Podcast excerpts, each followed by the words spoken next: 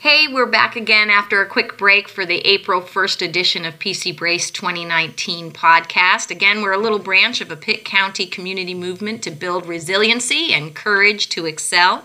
We were talking about what is child abuse and the forms of child abuse. We mentioned that there's um, child abuse can include physical abuse, sexual abuse, emotional abuse, and neglect, and it's defined as any mistreatment or neglect of a child that results in a non accidental harm or injury that cannot be reasonably explained.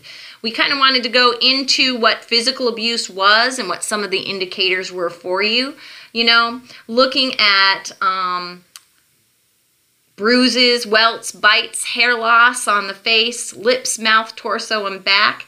Um, it could even include burns, um, looking like sock like or glove like in appearance, immersion burns or pattern burns that could indicate stove or iron, even head injuries to the ear, the cheeks, the temple, the bony skull area, bleeding around the lips, ears, um, scrapes or burns on the lip or broken teeth, cuts on tongue. You know, all of those things are really signs of, of physical abuse. It's um, not necessarily a child falling down on the play yard, you know, um, and they can't be explained away. But there's even more that goes along with abuse um, other than physical abuse, and, and, and that we're talking about um, sexual abuse, and that's really um, another topic that people shy away from. They do. They um, do. Really uncomfortable. It's one that we do a lot of talking about into the in the public because it, it again is a preventable. It's an adult responsibility. It's a preventable issue. Um, but uh, child sexual abuse is any sexual act between an adult and a minor, or between two minors, when one exerts power over the other. Um, first, forcing or coercing or persuading a child to engage in any type of sexual act is sexual abuse. Uh, this includes pornography, child Absolutely. pornography, Absolutely or or visual images of children. Mm-hmm. Um, that in in any type of um, exhibitionism or or exposure, or communicating in any sexual manner by phone or by internet all of those things, even though those are non contact, mm-hmm. those are also considered um, child sexual abuse. And that's one of the things that we really focus on at the Teddy Bear um, Children's Advocacy Center is the training that goes with that um, to prevent and recognize and respond to child sexual abuse, um, which is the darkness to light Stewards of Children. That's great um, training too. Everybody should take it. I agree. And yeah. in fact, we'll talk a little bit more at the end of the um, segment in terms of how you can set up a training or how you can attend one of the trainings that is already set up um, for the public overall. Um, but we also wanted to make sure that you understood that child abuse isn't just physical and it isn't just sexual abuse, but there's an emotional component too. Mm-hmm. Um, there, there's a variety of different um, types of emotional abuse, even. Um, there's rejection and ignoring which is terrible. Yeah. Um, the shame and humiliation, um, calling a child stupid or worthless, and if you call anybody something so degrading for long enough, they will believe it for their life. Absolutely, and um, that goes along with uh, you know the other types of things that people do, which is accusing or mm-hmm. blaming or criticizing or mm-hmm. punishing, mm-hmm. Um, to the degree that that that threatening of abandonment. You know that that's terrorizing a child, and that's also a form of um, physical abuse. Um, and then there's isolation. Uh, we all are social creatures. Children are too, and being isolated from their friends, their other family members, is is certainly emotional abuse to um, an egregious cali- caliber. Oh, absolutely. And and when I what I think is, is really interesting about that piece, that withholding of information, mm-hmm. not educating a child as part of that isolation is, is a piece of it. Um, but there was one that really struck me too. I mean, they all strike me. They all really hit home. Um, but the, the corrupting the corrupting yes. of a child, um, which is really kind of I, I, don't want to say it's it's your thing because that makes it sound it, like that's your thing. Goes into our it goes into our wheelhouse for sure when you're talking about domestic minor sex trafficking and commercial sex exploitation of children. Yeah, absolutely. Anytime you expose a child to um, witness or participate criminal acts um, such as stealing or drug dealing or, as you said, um, exploitation, mm-hmm. Um, is just remarkable. So those are those are the types of emotional abuse that um, you can you can um, see happening. You can actually see that happening or hear it happening and not realize that that's what it is unless you're really paying very close attention. And along with that corruption aspect, um, adults often see that kind of behavior, that illegal or criminal like behavior, Mm-hmm. as they're being a bad kid. Mm-hmm. And again, with fostering a sense of compassion in the community, why? How did they get there? Yeah. It, they didn't. Children don't just innately go and begin to sell drugs.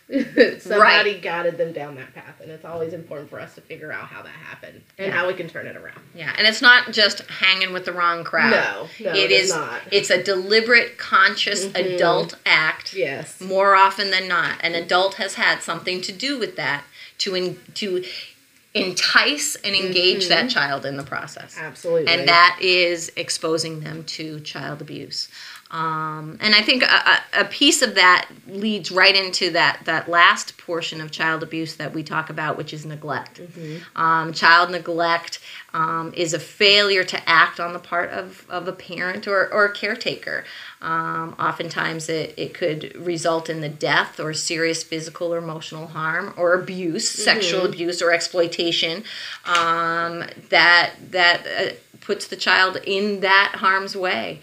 Um, physical neglect includes imba- abandonment or inadequate supervision, failure to provide for the safety or the physical needs of the child, um, and that really includes, you know, uh, failure to thrive, ma- malnutrition, unsanitary conditions, um, and injuries from lack of supervision. Those are those are really the markers for physical neglect. Um, you know, from my background, I used to deal a lot with educational neglect as a as a former school principal. You know, not enrolling a child in school or allowing um, a child to continuously skip school, um, or requiring the child to physically skip school. You know, sometimes uh, we would have parents who would say, you know what, I have to go to work today. Um, the baby's sick. You're going to have to stay home from school to watch the baby because I got to go to work. And and I and we certainly understand with compassion that Right. that parents have a, a job to do to um, pay the bills and whatnot. But um, you know, the child being used as the daycare provider when they're supposed to be in school is is really difficult. It's a, it's a really tough balancing act for, for parents sometimes. And then of course we have medical uh, neglect, which includes the delay or denial of health care.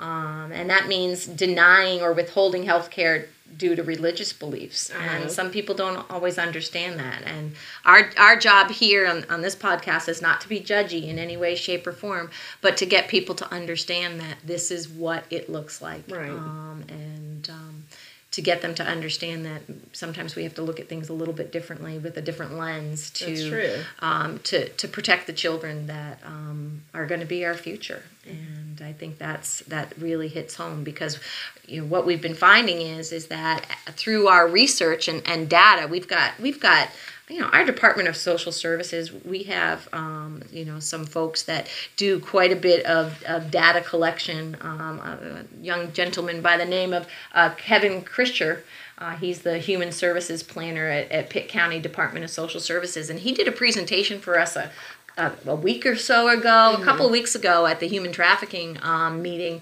and uh, he was talking about the fact that um, foster care for children in, in Pitt County from 20, uh, I think it was 2012 to 13 to now, 2017 to 18, um, has gone up 123%.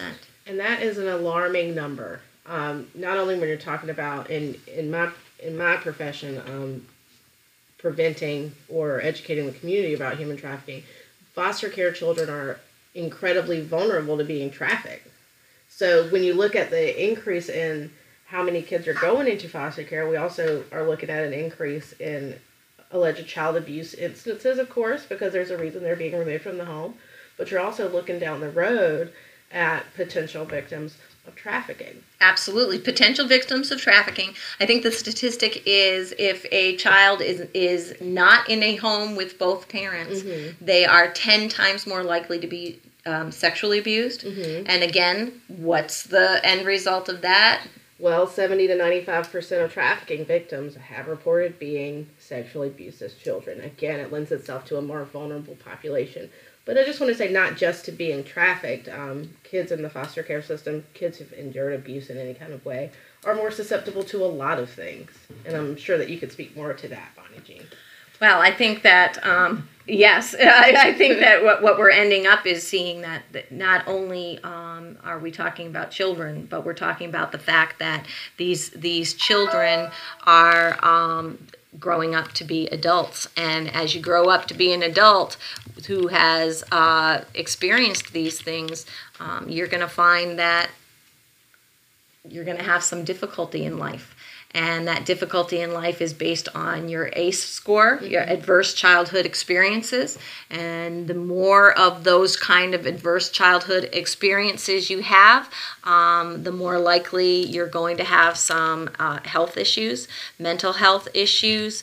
Um, physical issues, um, issues with substance abuse, and um, I think that's the piece that we're um, struggling with.